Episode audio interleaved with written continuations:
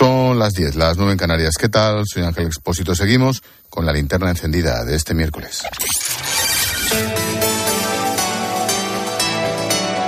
Con Expósito, la última hora en la linterna. Cope, estar informado. La frase se le atribuye a Valdano, pero también a Rigosaki. El caso es que ya sea uno u otro, decían que el fútbol es la cosa más importante de las cosas menos importantes. Bueno, por eso esta tarde los aficionados al fútbol, aquí por lo menos en España, somos un poco más felices. La selección española ha goleado a Costa Rica 7-0 en el estreno a lo grande en el Mundial de Qatar. Es el mejor debut de la selección en un gran evento. Hemos superado el 7-1 que le metimos a México. Ojo, Juegos Olímpicos de Amberes en 1928. De los 14 mundiales que habíamos jugado hasta ahora, solo habíamos ganado en cuatro ocasiones en el primer partido. Incluso perdimos en el mundial que se ganó en Sudáfrica. Hoy los goles han llevado la firma de Olmo, Asensio, Gaby, Carlos Soler, Morata y dos de Ferran. Lo has escuchado aquí en Cope, en sintonía de tiempo de juego. Esto está al caer, hazme caso. Santi que está al caer. Gaby, Gaby, Gaby. El balón que lo pelea Dani Olmo. Keylor. El que va a volver más delgado es Asensio. Está corriendo más que 10 años en el Madrid. ¿eh? ¡Penalti Asensio! ¡Gol! ¡Gol, gol, gol, gol, gol, Ferran! ¡Chuta Ferran! ¡Vámonos! ¡Gol, gol, gol, gol, gol! ¡Gol, gol, frontal! ¡Gaby empala! ¡Gol, gol! ¡Qué golazo! ¡Ay, ¡Y gol, gol, gol, gol, gol, gol, gol! ¡Daniel Modoleta, chuta ¡Gol, gol, gol, gol, gol, gol, gol, gol! Así ha cantado los goles Manolo Lama, por resultado de la victoria más abultada de esta cita mundialista, hasta ahora por juego también, la verdad. Algunos dirán que el rival era Costa Rica, que no es la Alemania de Beckenbauer, y es cierto, pero ojo, había que ganar esto, ¿eh? sobre todo tal y como se están desarrollando esta fase de grupos. Recordemos, Alemania ha perdido contra Japón, Argentina sí ha perdido contra Arabia Saudí. Bueno, España se pone primera de grupo, comparte liderato con Japón. El siguiente partido de Luis Enrique es este domingo a las 8 de la tarde. España, Alemania. Queda mucho, esto no ha hecho más que empezar, pero la primera alegría ya nos la hemos llevado, que nos quiten lo bailado. Bueno. Cambiamos de tercio. En los últimos tiempos se está hablando del grave problema de la natalidad en España. La población crece fundamentalmente por la llegada de inmigrantes, 500.000 en el último año, pero también cada año se producen menos nacimientos. El pasado mes de septiembre alcanzamos un mínimo histórico en nacimientos con caídas del 6% respecto al mismo mes de 2021. Hay muchos motivos en esta caída. Hoy la Fundación Red Madre ha presentado las conclusiones del último mapa de la maternidad y mira, algunos datos. En este informe se refleja que España está en deuda con la maternidad y hay dos números que llaman mucho la atención. El Estado se gasta, según Red Madre, más en el aborto que en ayudas a las mujeres en situación de vulnerabilidad. Nuestro país destina 13 euros de ayuda media al año por embarazada en situación vulnerable. En total, 5,5 millones y medio al año. La ayuda a las madres vulnerables supone casi seis veces menos de lo que se dedica al aborto en España. Con una inversión de 1,3% del PIB, España está a la cola eh, de Europa en la inversión en apoyo a la familia. Dos, ser madre penaliza en el mundo laboral y es que las mujeres sufren una importante pérdida de salario en nuestro país cuando son madres. Los ingresos de las mujeres caen un 11% en el primer año tras dar a luz. Amaya Azcona, directora general de Red Madre, ofrece una clave importante. Pero hemos visto que la desigualdad es por la maternidad, no por ser mujer. O sea, la diferencia es entre mujer con hijo y mujer sin hijo. Y luego, si eres varón, la diferencia es que el varón tiene más sueldo si tiene hijos. Y la mujer que tiene hijos tiene menos sueldo. Es que es una paradoja muy importante. Una paradoja y una discriminación absolutamente increíble. Bueno, esto se une a otro de los grandes problemas, como la dificultad de acceder a una vivienda, los problemas para conciliar. El panorama, sinceramente, no es muy alentador, así que sería conveniente echar un ojo a estos datos, a ese informe y a qué nos está pasando. Y por último, este fin de semana la Federación Española de Bancos de Alimentos va a poner en marcha la gran recogida. El objetivo es conseguir 21 millones de kilos para ayudar a las familias y personas más necesitadas. El año pasado se recogieron 16 millones. Este año la situación es mucho más compleja. La subida del precio de los alimentos hace que haya muchas más familias que no llegan a final de mes. Nos recuerdan que se necesita de todo, pero sobre todo aceite, leche y productos infantiles. Simplemente hay que echar un vistazo a los datos. La leche ha subido 27 céntimos en el último año, el aceite un 56. Eso hace que para muchas familias en situación de vulnerabilidad sea complicado acceder a estos productos. Lo que piden, por encima de cualquier otra cosa, son voluntarios.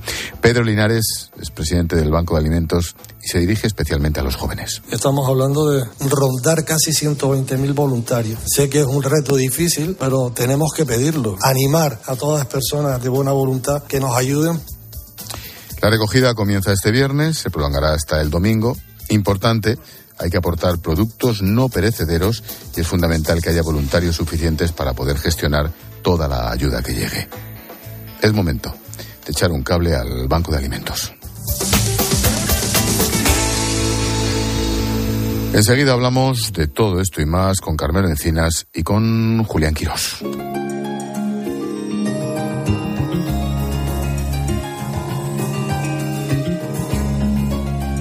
Escuchas la linterna.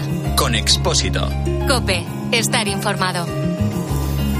Tiempo de tertulia, Carmelo Encinas, buenas noches. ¿Qué tal? Buenas noches a todos. Julián Quirós, director ABC, buenas noches. Muy buenas noches. ¿Soy futboleros, Julián? Yo no, pero, pero ayudo. Le dije a, a las 5 de la tarde cuando estábamos con la portada, estaban todos nerviosos porque había empezado el partido y no. Les dije, a partir del cuarto gol es portada del periódico. Si no, no, joder, macho, pues vas, vas a tener... ha- han llegado siete goles, han llegado siete goles y eso no es animar y. Vaya ojo, y vaya ojo. a- Carmelo va de hombre templado, pero cuando juega el Madrid está aquí sentado con el ojo mirando para arriba y levanta los brazos y no pega gritos, pero vamos, casi. Sí, yo no soy muy, muy, muy, muy, muy futbolero, pero es verdad que a estos niveles, y cuando yo tengo un poco de pasión por el Madrid porque he nacido casi a unos metros del, del estadio. Bueno, has nacido y vives. Y vivo, efectivamente. Entonces, pues soy, bueno, soy merengue, sin lugar a duda. Pero, oye, a mí lo de esta tarde no me parece para tanto.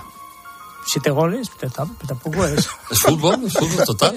Ha sido Que los de Bilbao es los de. Bilbao la leche. yo creo que ha habido suerte. Es Costa Rica también, pero es verdad que parece que han jugado de miedo, ¿no? Sí, y, que, eso ha- y que ha sido un gran espectáculo verlo y disfrutarlo. Lo ha disfrutado la gente, yo qué más podemos pedir. Eso dice. Pues sí, es una. ¿Y ahora quién soporta al seleccionador nacional? Yo que sí. Pues esa es otra, tarde. macho, esa es otra, porque, vamos a ver, desde el punto de vista deportivo, oye, es, es verdad eso que se dice de que al final seleccionadores somos todos. Sí, Y verdad. todos te hubiéramos llevado a Ramos, a Diego Aspas, a no sé quién, y al final el que está ahí es el que manda, saca a los jugadores, oye, acierta o no, para eso le pagan, es su problema, es su trabajo y punto.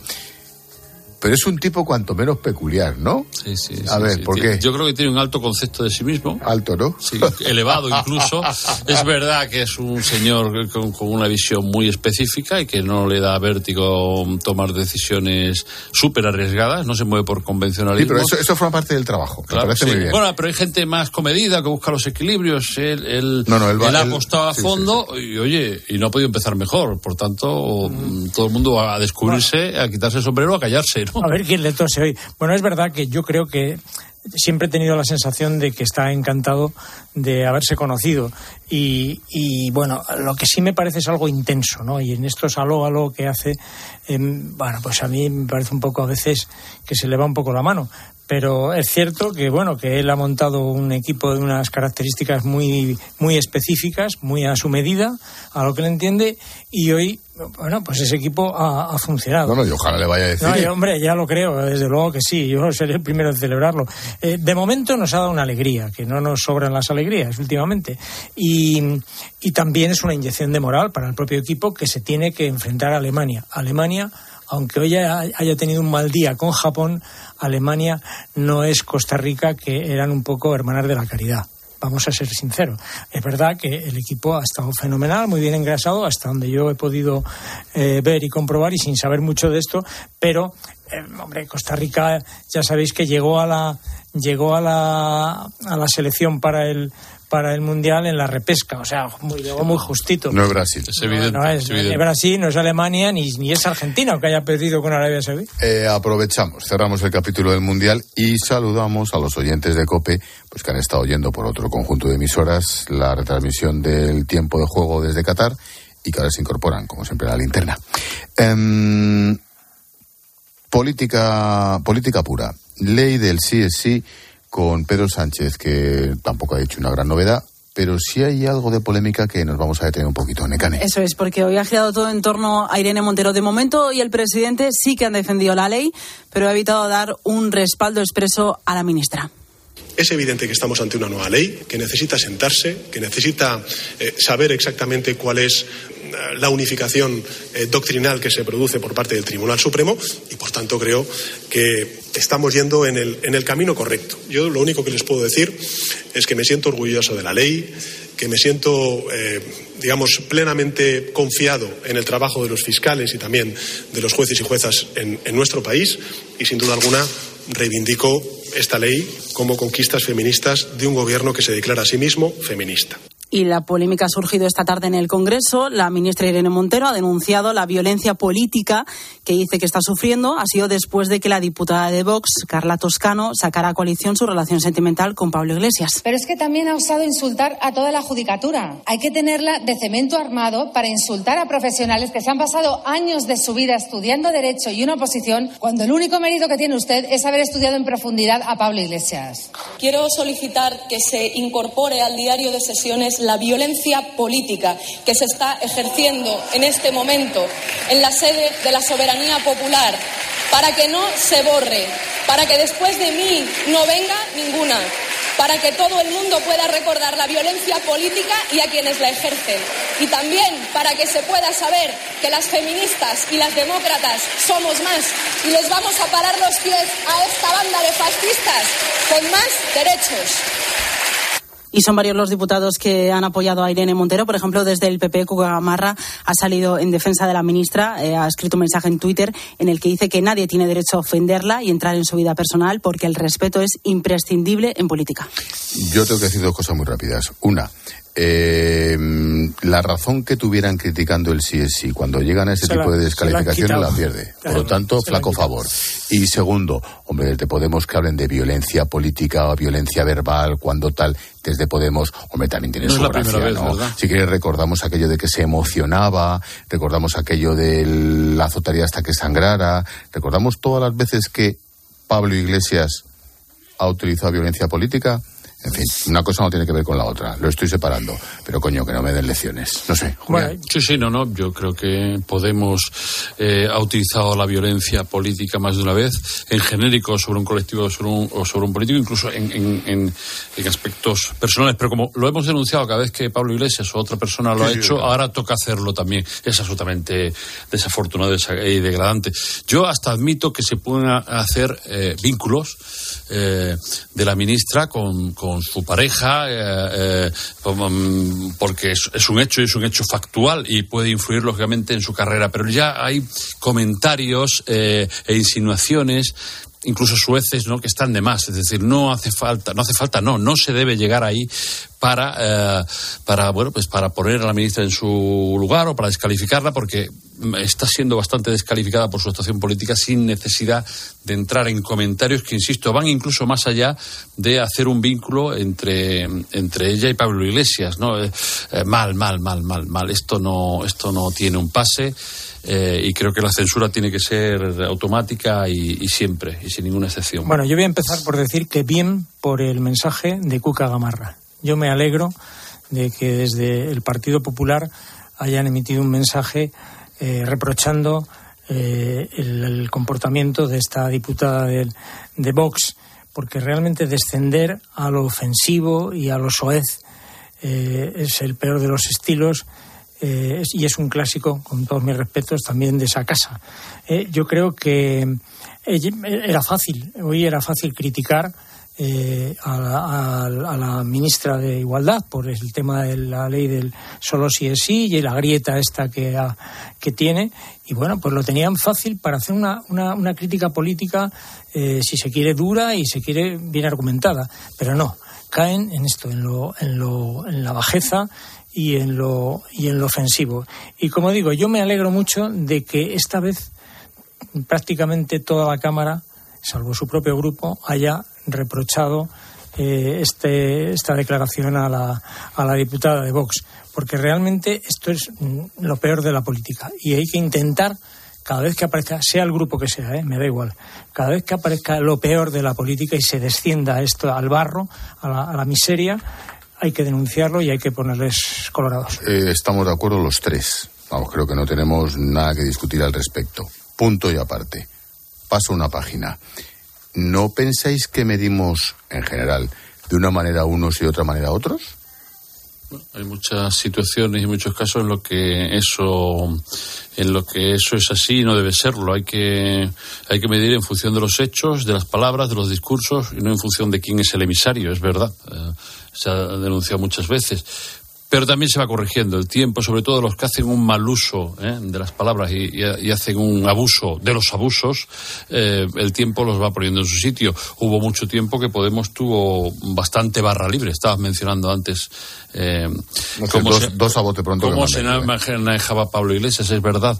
Y ha habido un tiempo también que alguna otra fuerza, de lo justo del otro extremo, lo ha hecho, pero yo creo que cada vez tiene menos pase y cada vez la gente tolera menos eh, ciertas expresiones o ciertas armas que no que no que no pueden tener lugar. Es decir es que es muy fácil entrar en la crítica y denunciar lo que está haciendo este gobierno dónde se está equivocando y de qué manera tan flagrante sin necesidad de, recurrir a bueno pues a, procedimientos y a palabras que, que lo único que hacen es degradar la política y la vida pública bueno puede que haya gente que tenga dos varas distintas de medir. Yo desde luego no. A mí me da igual quien diga, sinceramente lo creo. ¿eh? No creo haber nunca justificado ningún comentario soez venga del lugar que venga. ¿eh? Y, y, creo que descender al, eh, al fango siempre es reprochable y yo no le miro la etiqueta. Sinceramente, ni, ni lo haré nunca. A mí siempre me parece que es sacar lo peor de la gente. Mañana se aprueban los presupuestos generales del Estado en el Congreso.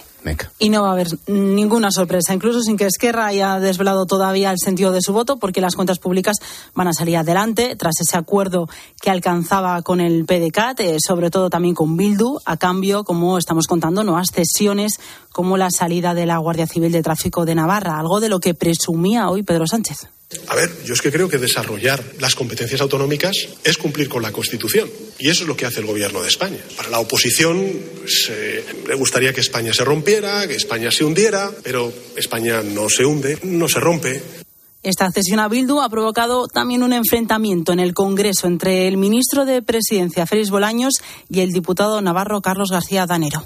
No se puede pactar nada con Bildu Batasuna, pero pactar con Bildu Batasuna algo que tiene que ver con la Guardia Civil es un insulto a la Guardia Civil, al resto de los españoles. Volaron casas cuartel de la Guardia Civil con niños dentro. Y ustedes, a esos que han aplaudido, que han disfrutado, que no han condenado, que siguen diciendo que mereció la pena, ustedes les dicen, les dan la llave para que abandonen Navarra. Eso es una indignidad. Se ha transferido la competencia de tráfico a una comunidad autónoma como está transferida a otras comunidades autónomas.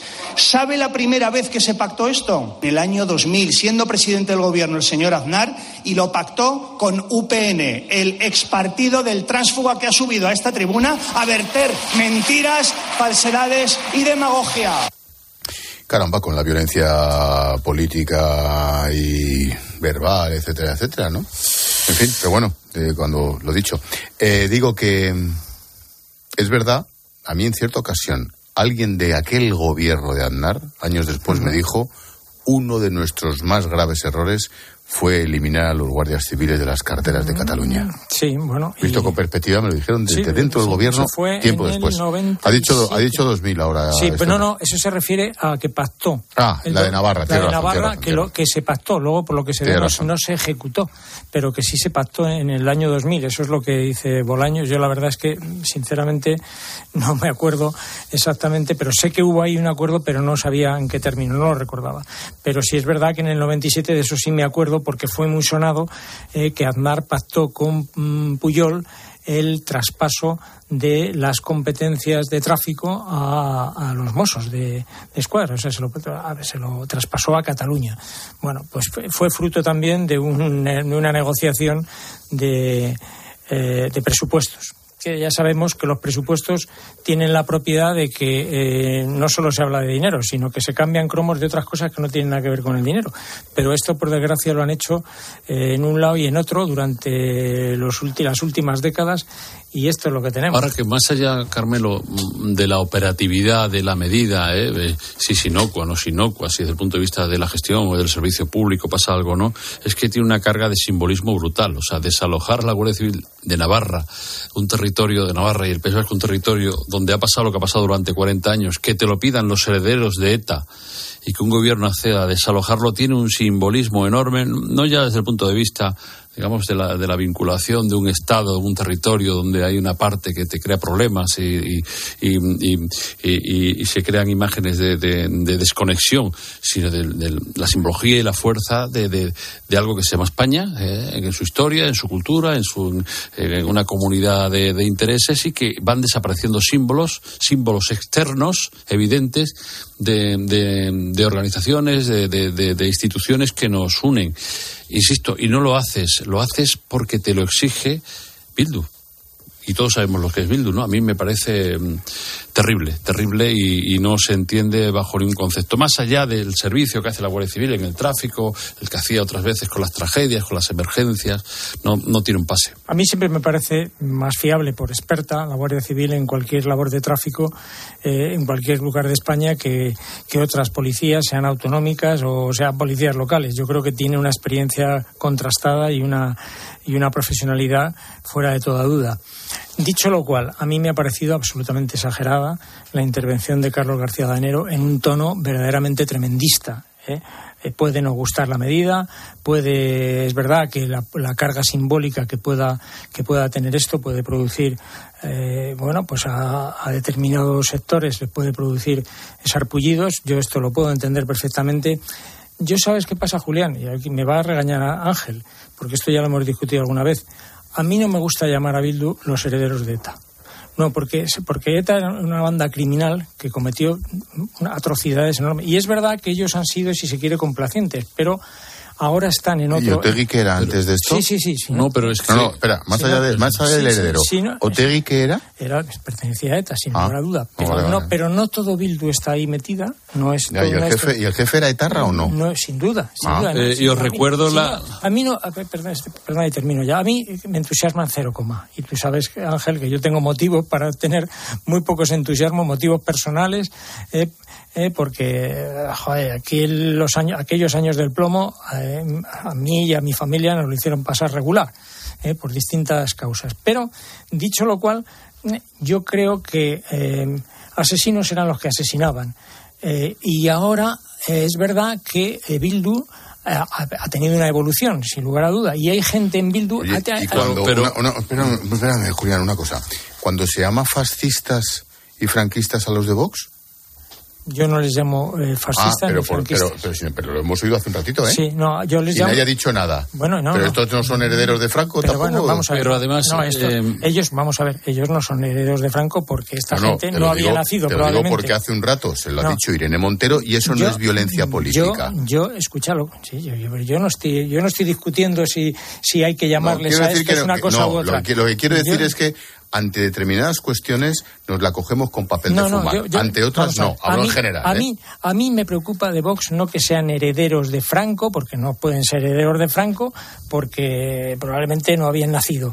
Ni son, ni, ni creo que sean exactamente fascistas, ¿eh? aunque tengan algunos tics que así lo parezca. Pero, eh, sinceramente, creo que sí que son, tienen un discurso ultra eh, ultra que a mí me parece poco beneficioso para nuestro país y que no quisiera que impusieran sus tesis, porque me parecen ultras en muchos aspectos que ahora no vamos a discutir. Pero ya digo, yo creo que, hombre, em, mm, Carmelo. O sea, llamar heredero de, de, los asesinos. ¿sabes por qué creo que son herederos de ETA? Y no yo no los he llamado asesinos, los he llamado herederos de ETA. Sí, lo sé. el que no todos vengan de ETA, que el que no todos Bildu venga de ETA, no quiere decir como es que muchos sí vienen de ETA, por lo tanto son herederos de ETA, pero es que os recuerdo... Sobre una parte del electorado. Os recuerdo, ¿no? Y de la organización. pero si están en la dirección de Bildu ya todos los que era, forman parte de la dirección de ETA, hace seis meses los vieron, pero es que acuérdate cuando le grabaron sin saberlo a Otegui, ¿qué dijo Otegui? Nosotros, Bildu, tenemos un gran problema los 200 presos etarras que están en las cárceles. Sin duda, sí. O sea, es que no es una exageración Sí. ni, ni una No, ofensa pero- darles ese calificativo porque es evidente, Sí, pero, es evidente. los crímenes, los crímenes eh, que no se heredan. Los crímenes no se heredan. ETA era una organización criminal que provocó atrocidades verdaderamente inconmensurables. Y los que vivimos muy de cerca los años del plomo, eh, pues sabemos hasta qué punto eh, esta gente hizo eh, auténticas mm, barbaridades. O sea que yo no hay paliativos, pero sí que creo que no se les puede tildar, digamos, como si ellos hubieran como los que no, están ahora. llamar asesinos, tú te- pero si- herederos- si- si al frente de Vox estuviera alguien que ha pertenecido a un gobierno franquista, ¿qué estaríamos diciendo?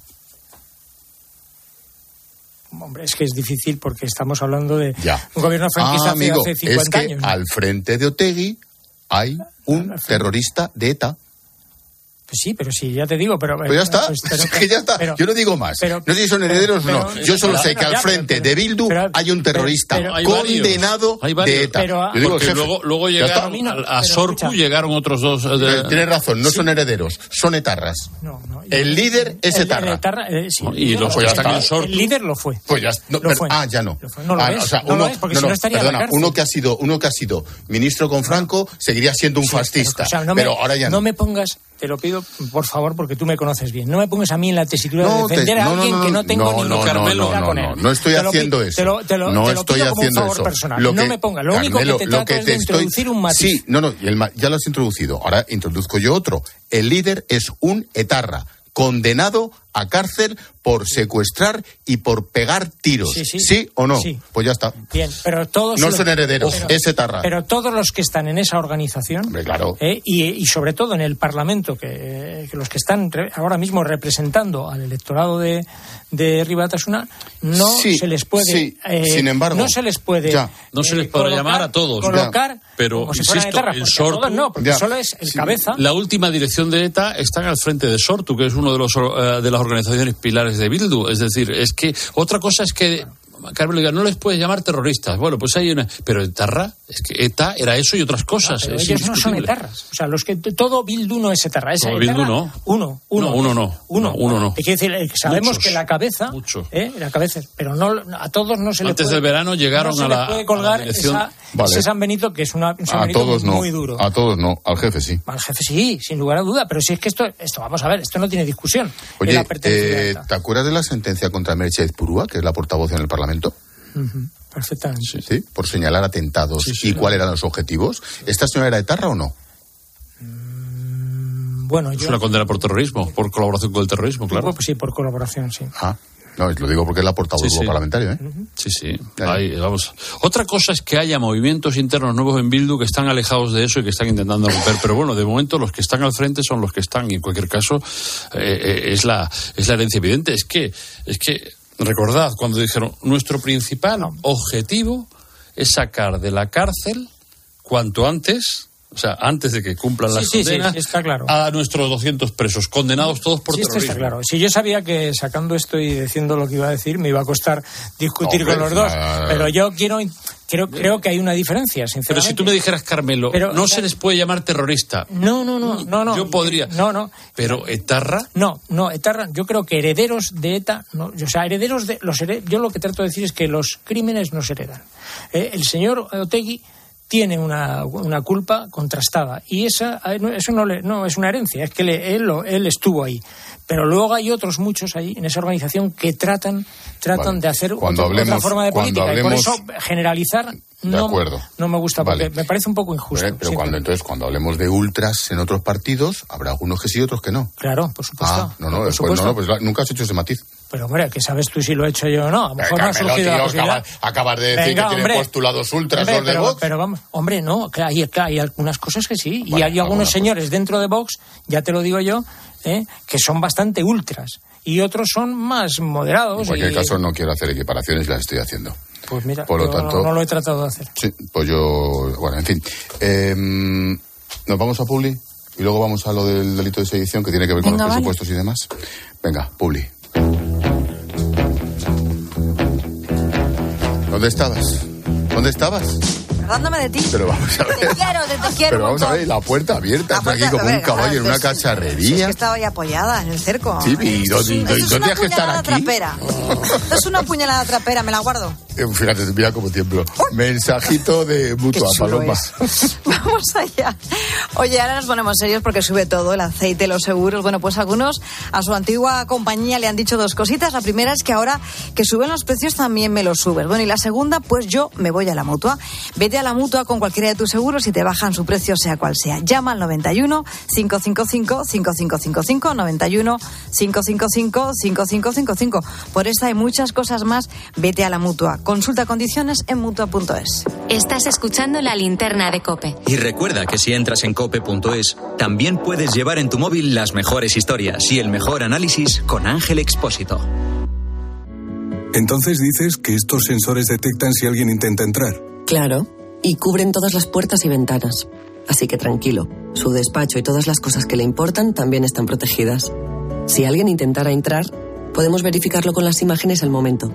Y si detectamos un problema real, avisamos nosotros mismos a la policía. Protege tu hogar frente a robos y ocupaciones con la alarma de Securitas Direct. Llama ahora al 900-666-777. Este noviembre el mundo cambiará para siempre, al menos el mundo de los seguros, porque si cambias tu seguro de coche a línea directa te daremos una oferta que nadie podrá batir, pero nadie en nadie. Te bajamos el precio de tu seguro de coche y tienes un todo riesgo a precio de terceros. Ven directo a lineadirecta.com o llama al 917-700-700. El valor de ser directo. Consulta condiciones. Jaume Serra es una cava familiar que sigue fiel a su tierra y a sus orígenes. Por eso con Jaume Serra, esta Navidad vamos a demostrar nuestro cariño a los amigos, a la familia. Vuelve a reunirte con los tuyos y a brindar por los mejores momentos con tu cava favorito. Cava Jaume Serra, el amigo que nunca falta a la cita. Todo ok. Tienes una salud de hierro, Miguel. Gracias, doctor. Desconecto, que tengo una reunión de trabajo. En Orange reinventamos nuestras tarifas Love Empresa. Ahora incluyen cosas tan importantes para tu negocio como la salud. Por eso te ofrecemos Orange Salud con Mafre. Llama ya al 1414. Las cosas cambian y con Orange Empresas tu negocio también. Orange. Escuchas la linterna. Y recuerda, la mejor experiencia y el mejor sonido solo los encuentras en cope.es y en la aplicación móvil. Descárgatela. Black Friday en Sol Optical. 60% de descuento y gafas de sol gratis por compras superiores a 30 euros. Infórmate en soloptical.com. Picasso dijo que las musas te pillen trabajando. Balduero una cepa. Una sola botella por cepa. Las musas vinieron a Balduero y nos pillaron trabajando. Está en baldueroencasa.com o en el 600 600 040. Bébete el arte de Balduero. Una hora y aquí no aparece nadie. ¿Has esperado más de la cuenta a tu grúa este verano? Es el momento de cambiar. Vente a Berti y tendrás el seguro de coche con la mejor asistencia del mercado, con la mayor y más rápida red de grúas desde solo 180 euros al año. Y además ahora te regalamos revisiones y mantenimiento ilimitados durante un año. Berti, ahorra tiempo, ahorra dinero. Brink, la cadena número uno en Europa en la venta especializada de cartuchos y toner, estamos de Black Week. Del 21 al 28 de noviembre tienes un 25% de descuento en la segunda unidad de negro. ¡Corre! Ven a Brink, busca tu tienda más cercana y consulta condiciones en brink.es. Seducción, magnetismo, aura, estilo, atracción, carisma, energía, carácter. Llámalo como quieras. En Peugeot lo llamamos Alú. Ese algo especial que tiene el Peugeot 3008 híbrido enchufable. Alú, ese algo que marca la diferencia. Eso.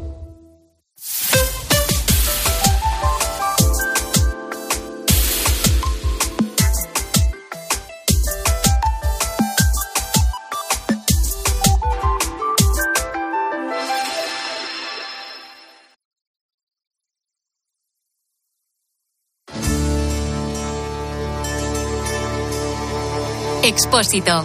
La linterna. Cope. Estar informado.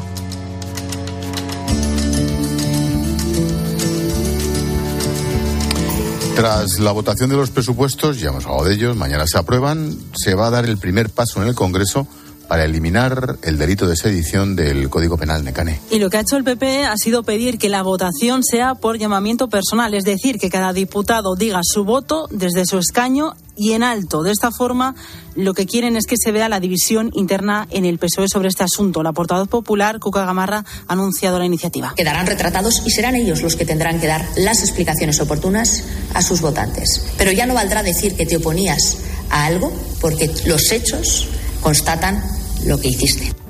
Y la portavoz socialista, Pilar Alegría, pide que dejen de jugar a la división. Yo sí que les pediría al Partido Popular el sentido de Estado y que dejen de jugar a la confrontación y a la división. Al Partido Popular Cataluña nunca le ha importado. Lo que siempre le ha importado es generar división, generar crispación para con ello intentar rascar votos en cualquier otro territorio. Y lo que deberían hacer es sumarse en esa política de la concordia y del diálogo que desde luego es positiva no solamente para Cataluña sino también para el resto de España.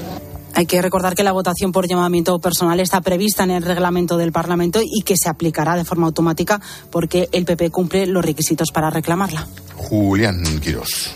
Bueno, claro, de hablar de la concordia, eh, es que es difícil aceptar algo así, ¿no? Que si la concordia y el diálogo en Cataluña pasa por eh, desactivar eh, todos los delitos de aquellos que cometieron un golpe constitucional, condenado por los tribunales de justicia en juicios de garantías plenas, eh, primero con indulto y luego con la eliminación nada menos que del delito de la sedición para ampliar, digamos, la exculpación tanto los que ya han sido condenados como los que están pendientes de juicio, pues es difícil de, aceptar. Eh, aceptar que todo se va a arreglar precisamente porque eh, se, se, deja en el fondo sin, sin, responsabilidad a todos los que hicieron aquello, porque claro, es fácil llegar a la concordia, sí. Yo creo que esto cualquiera lo tiene claro eh, y que la justificación que ha hecho el gobierno en el sentido que se quita un delito que no encuentra, digamos, mm, semejanza en los ordenamientos jurídicos europeos, pues ya se ha visto que no, que no es cierto y es absolutamente lamentable, porque además no va a ayudar a la concordia, sino que aquellos que hicieron algo de forma premeditada, pues se hayan salido con la suya y se vean fuertes eh, para cuando crean que pueden volver a intentarlo. Bueno, yo creo que lo peor del, de, esta, de este cambio, de esta reforma del Código Penal, no es que desaparezca el delito de sedición, sino que desaparece el título. Ya no se llama sedición, ahora se llama eh, desórdenes públicos agravados eh, y lo que hacen es reducir las penas. Eso es, eso es obvio. Le cambian el nombre y, le, y reducen, y reducen las penas. bueno, esto puede ser discutible desde un punto de vista jurídico. Hay quien entiende que efectivamente en Europa esto no se, no se admite y que por eso, entre otras cosas, el Puigdemont fue liberado por aquel tribunal alemán de nombre impronunciable, de nombre impronunciable que yo no conseguí aprenderme eh, y que por tanto eh, bueno pues esto eh, bueno nos equipara digamos un poco a, las, al ordenamiento jurídico en general de Europa. Esto es discutible yo no me atrevo a pontificar. Exceptuando la cadena perpetua de Francia con los delitos contra la nación. Yo no me atrevo yo no me atrevo a pontificar sobre eso. A mí me parece mal que estas cosas se hagan a cambio del apoyo en el presupuesto. Y, me parece peor que no se reconozca que se hace a cambio de esto. Ya digo que eh, en los últimos 40 años hemos visto cómo se han, a cambio de, apoyar los presupuestos, que son cuentas en definitiva, pues se, se, ofrecían toda suerte de, de digamos, de, de, cromos, se cambiaban toda suerte de cromos que no tenían nada que ver. O sea, eso, esto me parece mal. Dicho lo cual, eh, yo creo que el, tema del delito de sedición sí que va a tener una, un beneficio eh, eh, para, digamos, para en contra del, independentismo. Y es que le ha reventado en la cara a Junts per Catalunya. Esto le destroza a Junts per Catalunya, el que esta cesión es ver un aspecto que a mí me parece positivo. La guerra interna a mí, ellos. claro, a mí me parece positivo porque Junts per Cataluña es el que sigue apostando por la vía unilateral, porque sigue pensando que Puigdemont tiene que, que es el gran líder carismático de Cataluña y, todo esto. Y que esto le reviente y que de hecho eh, le destroce. Ya iba mal en las encuestas, pero ahora le vaya bastante peor para mí es una alegría. O sea que, bueno, si, si, quieres, si le quiere ver una cosa positiva, ahí la tienes. Junqueras, dos puntos comillas en la ejecutiva de Esquerra Republicana. Nos saldrá más barato cuando lo volvamos a intentar. Claro, claro, claro. El, el Estado ha desactivado los mecanismos Sí. que tiene para Pues impedir entonces estamos haciendo un algo, pan, ¿cómo se algo dice? que no fue un desorden público agravado, evidentemente. Aquello no fue un desorden público. Pero ahora sí que te digo que lo, cada vez lo tienen más difícil para intentarlo. Pues no parece, pues más difícil o más barato, ¿en qué No, quedamos? bueno, eh, las palabras se las lleva el viento y a mí me- lo que dice Junqueras... Eh, pero es que él es- este- No, de, esto, no. de esto sabe, ¿eh? Sí, sí, de Quiero esto- decir, él es el protagonista Sí, de sí, esta movida. de esto, de esto sabe, pero él sabe perfectamente eh, que las circunstancias cada vez son más, más adversas para poder repetir algo parecido. eh, y que además, ojo, eh, si lo vuelven, él no dice si, cuándo. si le vuel- si lo vuelven a- si lo volvieran a repetir, que yo creo que han aprendido este este, eh, este- esta lección, si lo volvieran a repetir, eh, también tendría castigo. Tendría un castigo más barato, sí, pero bueno. eh, pero yo creo que no lo van a volver a repetir, porque entre otras cosas, eh, a, a lo que hemos asistido en los últimos años es a un descenso verdaderamente notable del apoyo al independentismo. Ahora mismo, la vía unilateral en Cataluña, según las encuestas de ellos, eh, nada sospechosas, eh, apenas la apoya un 20%. Un 20% la vía unilateral. O sea que hay un 80% que le dice, ¿a dónde van ustedes? Ya no nos defrauden más. Y hombre, yo creo que es verdad que el castigo que tuvieron ha, ha- ha servido, el hecho de que el Estado de Derecho se, se haya hecho. Claro, la democracia Eh, ha de- funcionó, Eso claro. ha funcionado. Aparte de eso, sí que es verdad que ha habido eh, bueno, que han- algunas, algunas medidas que se han tomado de entendimiento, que pueden parecernos, que pueden, eh, pueden eh, causarnos arpullidos, pero algunas, algunas medidas sí que han servido eh, para, digamos, de alguna manera desactivar eh, el independentismo. El independentismo está de capa caída. Está de Es capa una- caída es una porque, realidad. efectivamente porque han visto que no hay posibilidades operativas de, de- de avanzar en ese sentido y lo que hacen es replegarse. Además están divididos entre ellos, lo cual no quiere decir que se produzca en el futuro una coyuntura política y eso se pueda reactivar. pero el Estado tiene que tener sus mecanismos eh, represivos porque para eso el Estado tiene la legitimidad del- de, la violencia, ¿no? Como se dice en derecho. Tiene que tenerlo para cualquiera que atenta, eh, que atenta contra la ley, incluyendo contra nada menos que contra la Constitución. No se puede. eh, eso es lo que ha funcionado y por eso muchos funcionarios cuando llegó la de verdad se replegaron y no y no se prestaron Bueno, al juego. Sigue, sigue habiendo, eh, digamos, eh, eh, defensas contra eso. Está el esta- la rebelión, que por- habría que llegar a la rebelión para poder hacer algo parecido. ¿eh? Eh, es- sigue siendo, tiene- sigue teniendo unas penas durísimas, eso no se ha tocado y les caería encima todo el Estado de Derecho otra vez. A mí me parece eh, que por fortuna, hombre, eh, yo creo que eh, lo, lo ocurrido en el 2017 a mí ya me parece inimaginable. Entre otras cosas porque además se han dado cuenta de que eh, a, a Cataluña le, les- le ha, le ha destrozado. Ahora no es planteable, desde luego. Eh, ¿Está por ahí Julio César Herrero? Sí. Se ponga. ¿Qué tal? Julio, buenas noches. Eh, todo bien, Ángel. Buenas noches, Julián Quirós, director Muy buenas de... noches. Hola, Carmelo. Hola, guapo, aquí estoy con, con estos colegas. Ya ves, ¿no? ¿No? Te haces una idea, ¿no? Ya os estoy escuchando desde hace un rato, Ay. sí. Muy apasionante todo. Bueno, la cumbre del clima eh, ha vuelto a ser otro fracaso. No, ¿Ah, sí? dicen, dicen, dicen, dicen. No, no se alcanza un compromiso en la reducción de combustibles fósiles, de emisiones, ni, ni lo del aumento máximo de las temperaturas de un grado y medio. China no acudió, entre otros. Bueno, y- no acudió el líder. El líder, sí. sí, sí, sí, sí, representado, re- representado estuvo. ¿eh? Igual que Rusia. Exacto. Y son además dos de los países, concretamente China, de los que más contaminan. La pregunta es, si Estados Unidos y Europa hemos contaminado lo que hemos querido hasta los años 70, que nos hemos desarrollado en condiciones... ¿Es justo impedir ahora que China y otros países que están intentando progresar o crecer puedan hacer lo mismo? Es que no se puede medir así. Vale. Y China no es precisamente el tercer mundo ya, tiene una potencia económica. eh, Ni Rusia. La, la- la primera, ¿no? La, la primera. Vamos a ver, Julio tiene la picardía de soltar una pregunta que de estas que, eh, que tienen una respuesta eh, como mínimo bien matizada. A mí me parece que efectivamente el tercer mundo, que se le pide al tercer mundo ahora, oiga, no contamine usted, no, cuando has estado contaminando tú, que eres el responsable del calentamiento global, pues hombre, sí que parece bastante, bastante duro de argumentar. Pero la realidad es que la famosa autopista hacia el infierno que explicaba el, el, Gutiérrez, eh, esta es una realidad. Y entonces lo que hay que decir es, oiga, es que habremos contaminado lo que hayamos contaminado, pero si seguimos contaminando todos, eh, nos vamos a suicidar todos y por tanto pues hay que buscar maneras eh, de, pues, de ayudar o de apoyar o hacer lo que sea para que no nos sigan, nos sigamos contaminando, aunque, aunque hayamos contaminado lo que hayamos contaminado los países de Es que ese es el asunto, ¿no? Imaginad un pueblito, una aldeíta en la montaña por la que pasa un río.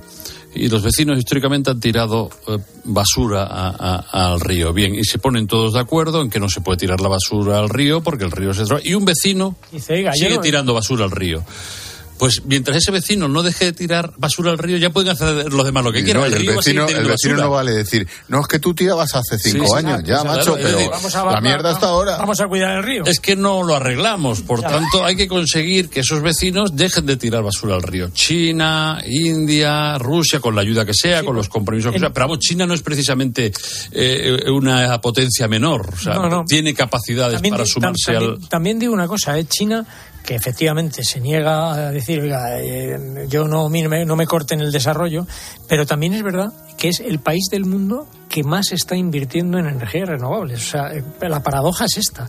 para que se lo compren los occidentales, quieres decir. Para que se lo compre quien sea, porque, o sea, pero ahora mismo son está los, produciendo los que están invirtiendo eh, más, o sea, invierten toneladas de dinero en, en energías renovables porque entienden que el futuro va por ahí pero dicen, pero a mí no me, no me cuenten de que yo mientras tanto vaya cerrando mis industrias porque yo, eh, yo, tengo que, yo tengo que ganar el tiempo que he perdido durante siglos.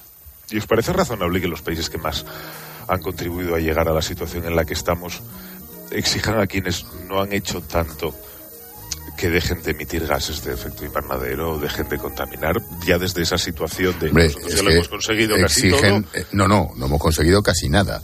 Quiero decir, están exigiendo a los demás, pero tenemos que hacer nosotros también nuestros deberes. Claro, no vale exigirlo solo y tú seguir a tu rollo, ¿no? Sí, y además yo sí que creo que es bueno eh, que como poco, aunque, aunque los demás no, sigan el, no te sigan el paso, sí que es bueno eh, que Europa, en la medida de lo posible, y Estados Unidos, Occidente, vamos a decir, lo que entendemos que es el mundo civilizado, eh, de ejemplo e intente ser el referente para, como poco, abochornar a los demás.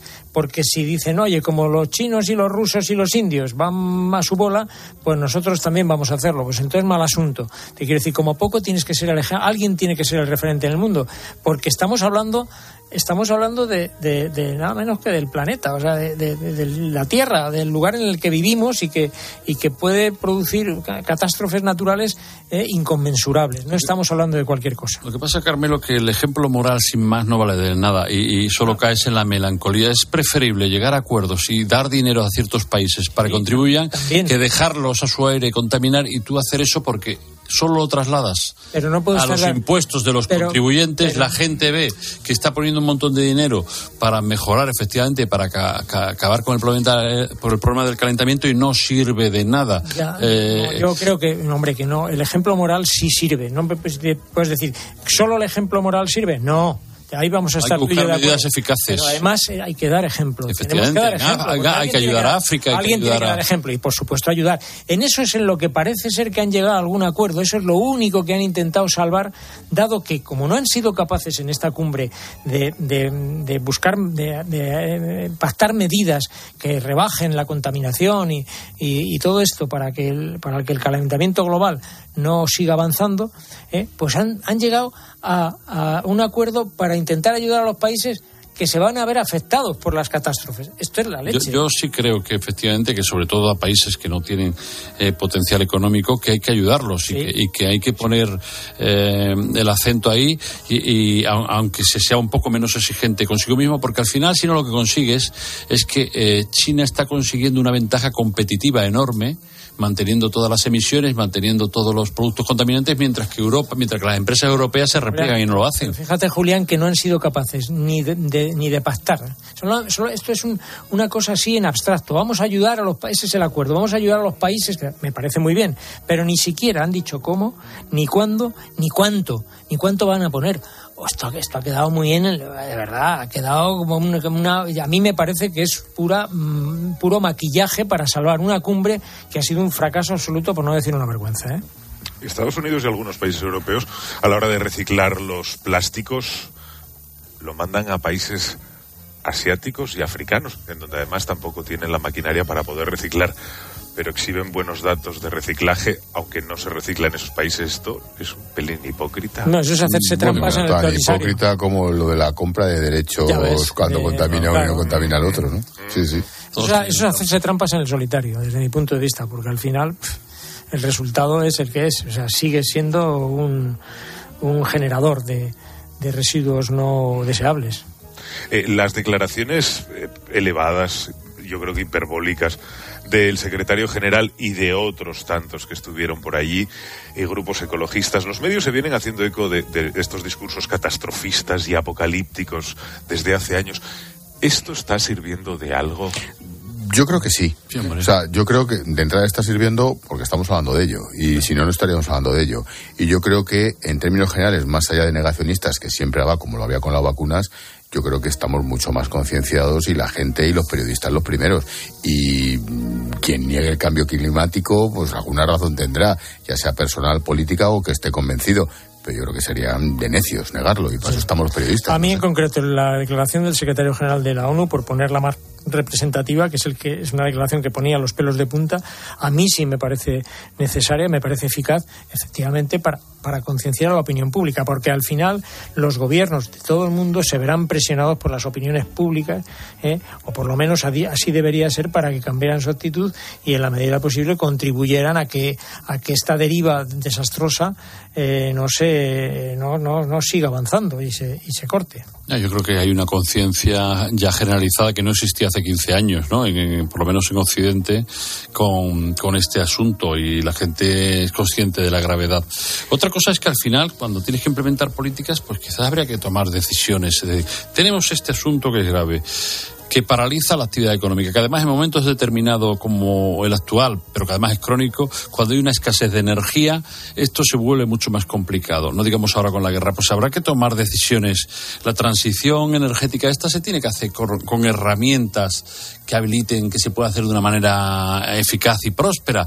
Pues hay países que se están replanteando lo de la energía nuclear, que era el gran mantra hace 30 años y que, y que era lo más antiecológico del mundo. A lo mejor lo necesitamos temporalmente, necesitamos herramientas que, que nos ayuden en la transición hasta que las eh, energías renovables eh, contribuyan de una manera total a, abastecernos. Que por cierto, por la noche no hay sol. nunca, por la noche no vamos a tener la guerra, solar. Hay viento. La guerra, o no, la guerra no está ayudando precisamente demasiado tampoco en esto. ¿eh? Es que te obliga a replantearte mucho y sobre todo a replantearte los tiempos mm, de la transición. Me quedan dos minutos, pero déjame que mete una pregunta a ver si la podemos responder brevemente. Esto no está en el guion de Julio.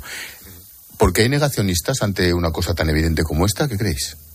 ¿Por qué hay negacionistas? Bueno, porque hay intereses y, los que están más interesados en, digamos, en, que sus negocios eh, sigan vivos y sigan funcionando eh, con toda normalidad, a pesar de que puedan perjudicar al medio ambiente, pues eh, digamos que incitan a que a, creer que esto es todo Fíjate, un Carmelo, que yo eh, eso puede ser una explicación, pero también intereses en el cambio climático. Hay empresas que están formando nuevos negocios muy prósperos con todo con todas las energías renovables. Yo creo que están, están trabajando en contra para concienciar. Pero hay terraplanistas. ¿Y qué, intereses puede haber? Y hay gente antivacunas más allá de lo razonable. Es que es curioso. Hay, Siempre... ciertas personas le funciona la cabeza, lo, lo, explican todo como conspiraciones internacionales. Claro, claro. Pero fíjate, si tenemos a los seguidores de, a seguidores de Bolsonaro que se han puesto una, un móvil en la cabeza para conectar con los extraterrestres. y en Estados Unidos hace poco apareció un tío con cuernos en el Capitolio. En el Capitolio. Siempre, pero ahora existe Twitter y Facebook y entonces los locos los hay en todo Julio, en un minuto te queda. Pues eh, a partir de la que tú acabas de hacer, ¿entre los negacionistas y los tremendistas hay algún punto en el medio? Yo, en este caso, eh, yo creo que los llamados tremendistas, yo no sé, no sé cuál es el nivel de tremendismo. A mí, por ejemplo, Antonio Guterres. Antonio Guterres Julio. no me parece tremendista. Me parece que estaba describiendo una realidad. Eh, sinceramente, porque estamos asistiendo a fenómenos atmosféricos eh, terribles y a catástrofes, y esto, esto no es tremendista, es- esto es la realidad. Julián. Pero sí hay dudas, eh, que no discutemos la base, sí hay dudas sobre la velocidad del cambio y sobre la- el Seguro. vértigo del cambio, sí lo hay. Sobre la frecuencia, la intensidad y que la única relación causal sea provocado Exacto. por el hombre. Sí, hay- y, y ahí es donde meten mano los negacionistas. Continuará, que es un tema tremendamente Sí, sí, amplio. bueno, yo lo creo. Por desgracia, y en el tiempo también continuará. Carmelo, gracias. Gracias a vosotros. Julián. Muy buenas. Adiós, Dire, buenas noches. Adiós. Julius, hasta mañana. Eh, hasta mañana. Chao, chao. Adiós.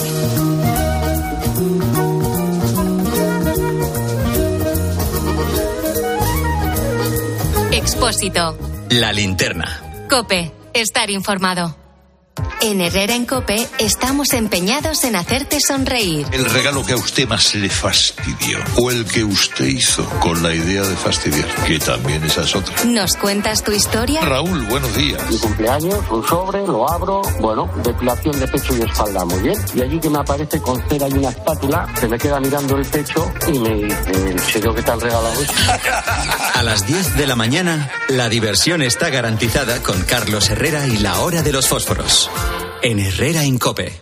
Si tienes una flota de 15 vehículos o más, Línea Directa te ofrece el seguro para vehículos profesionales con condiciones especiales. Tendrás un gestor personalizado, facilidades de pago y coberturas exclusivas. Llama ya al 917-700-700. 917-700-700. Lineadirecta.com. El valor de ser directo. A Vallarcal, un pueblo de 317 habitantes, el destino le cambió su suerte cuando más lo necesitaba. Tres nuevas familias llegaron a vivir al pueblo y evitaron que cerraran la escuela de la zona. La misma escuela que ese año vendió el gordo de Navidad premiando a aquellas familias. Ellos cambiaron la suerte de Vallarcal y Vallarcal cambió su suerte. Un sorteo extraordinario lleno de historias extraordinarias. 22 de diciembre, Lotería de Navidad. Loterías te recuerda que juegues con responsabilidad y solo si eres mayor de edad. Llegar puntual a cualquier sitio es fácil. Pagar menos por el seguro de tu moto es muy fácil. Vente a la mutua con tu seguro de moto y te bajamos su precio, sea cual sea. Llama al 91 555 5555. 91 555 5555. Mutueros, bienvenidos. Esto es muy fácil. Esto es la mutua. Condiciones en mutua.es. Picasso dijo que las musas te pillen trabajando. Balduero una cepa. Una sola botella por cepa. Las musas vinieron a Balduero y nos pillaron trabajando. Está en baldueroencasa.com o en el 600-600-040. Bébete el arte de Balduero. Solo hasta el domingo, en el Black Friday del Corte Inglés, disfruta de hasta un 40% de descuento en moda, lencería y zapatería. Y solo este jueves y viernes además un 25% de regalo para tus próximas compras de moda, lencería y zapatería. En el Black Friday del Corte Inglés. La vida siempre nos pone a prueba. Por eso en PSN Previsión Sanitaria Nacional hacemos más fáciles los momentos difíciles. Protege tu futuro y a los que más quieres con la mutua en la que confían los profesionales universitarios desde hace más de 90 años. PSN Previsión Sanitaria Nacional. Aseguramos sobre valores. Escuchas la linterna. Y recuerda, la mejor experiencia y el mejor sonido solo los encuentras en cope.es y en la aplicación móvil. Descárgatela. Estos son algunos de los sonidos más auténticos de nuestro país. El rumor de la siesta después del almuerzo. El repicar de las campanas de la Puerta del Sol. Ese alboroto inconfundible de nuestra afición. Y el más auténtico de todos. ¡El afilador! Solo para los amantes del auténtico, crema de orujo, el afilador. ¡El afilador! El afilador, el sabor del auténtico orujo.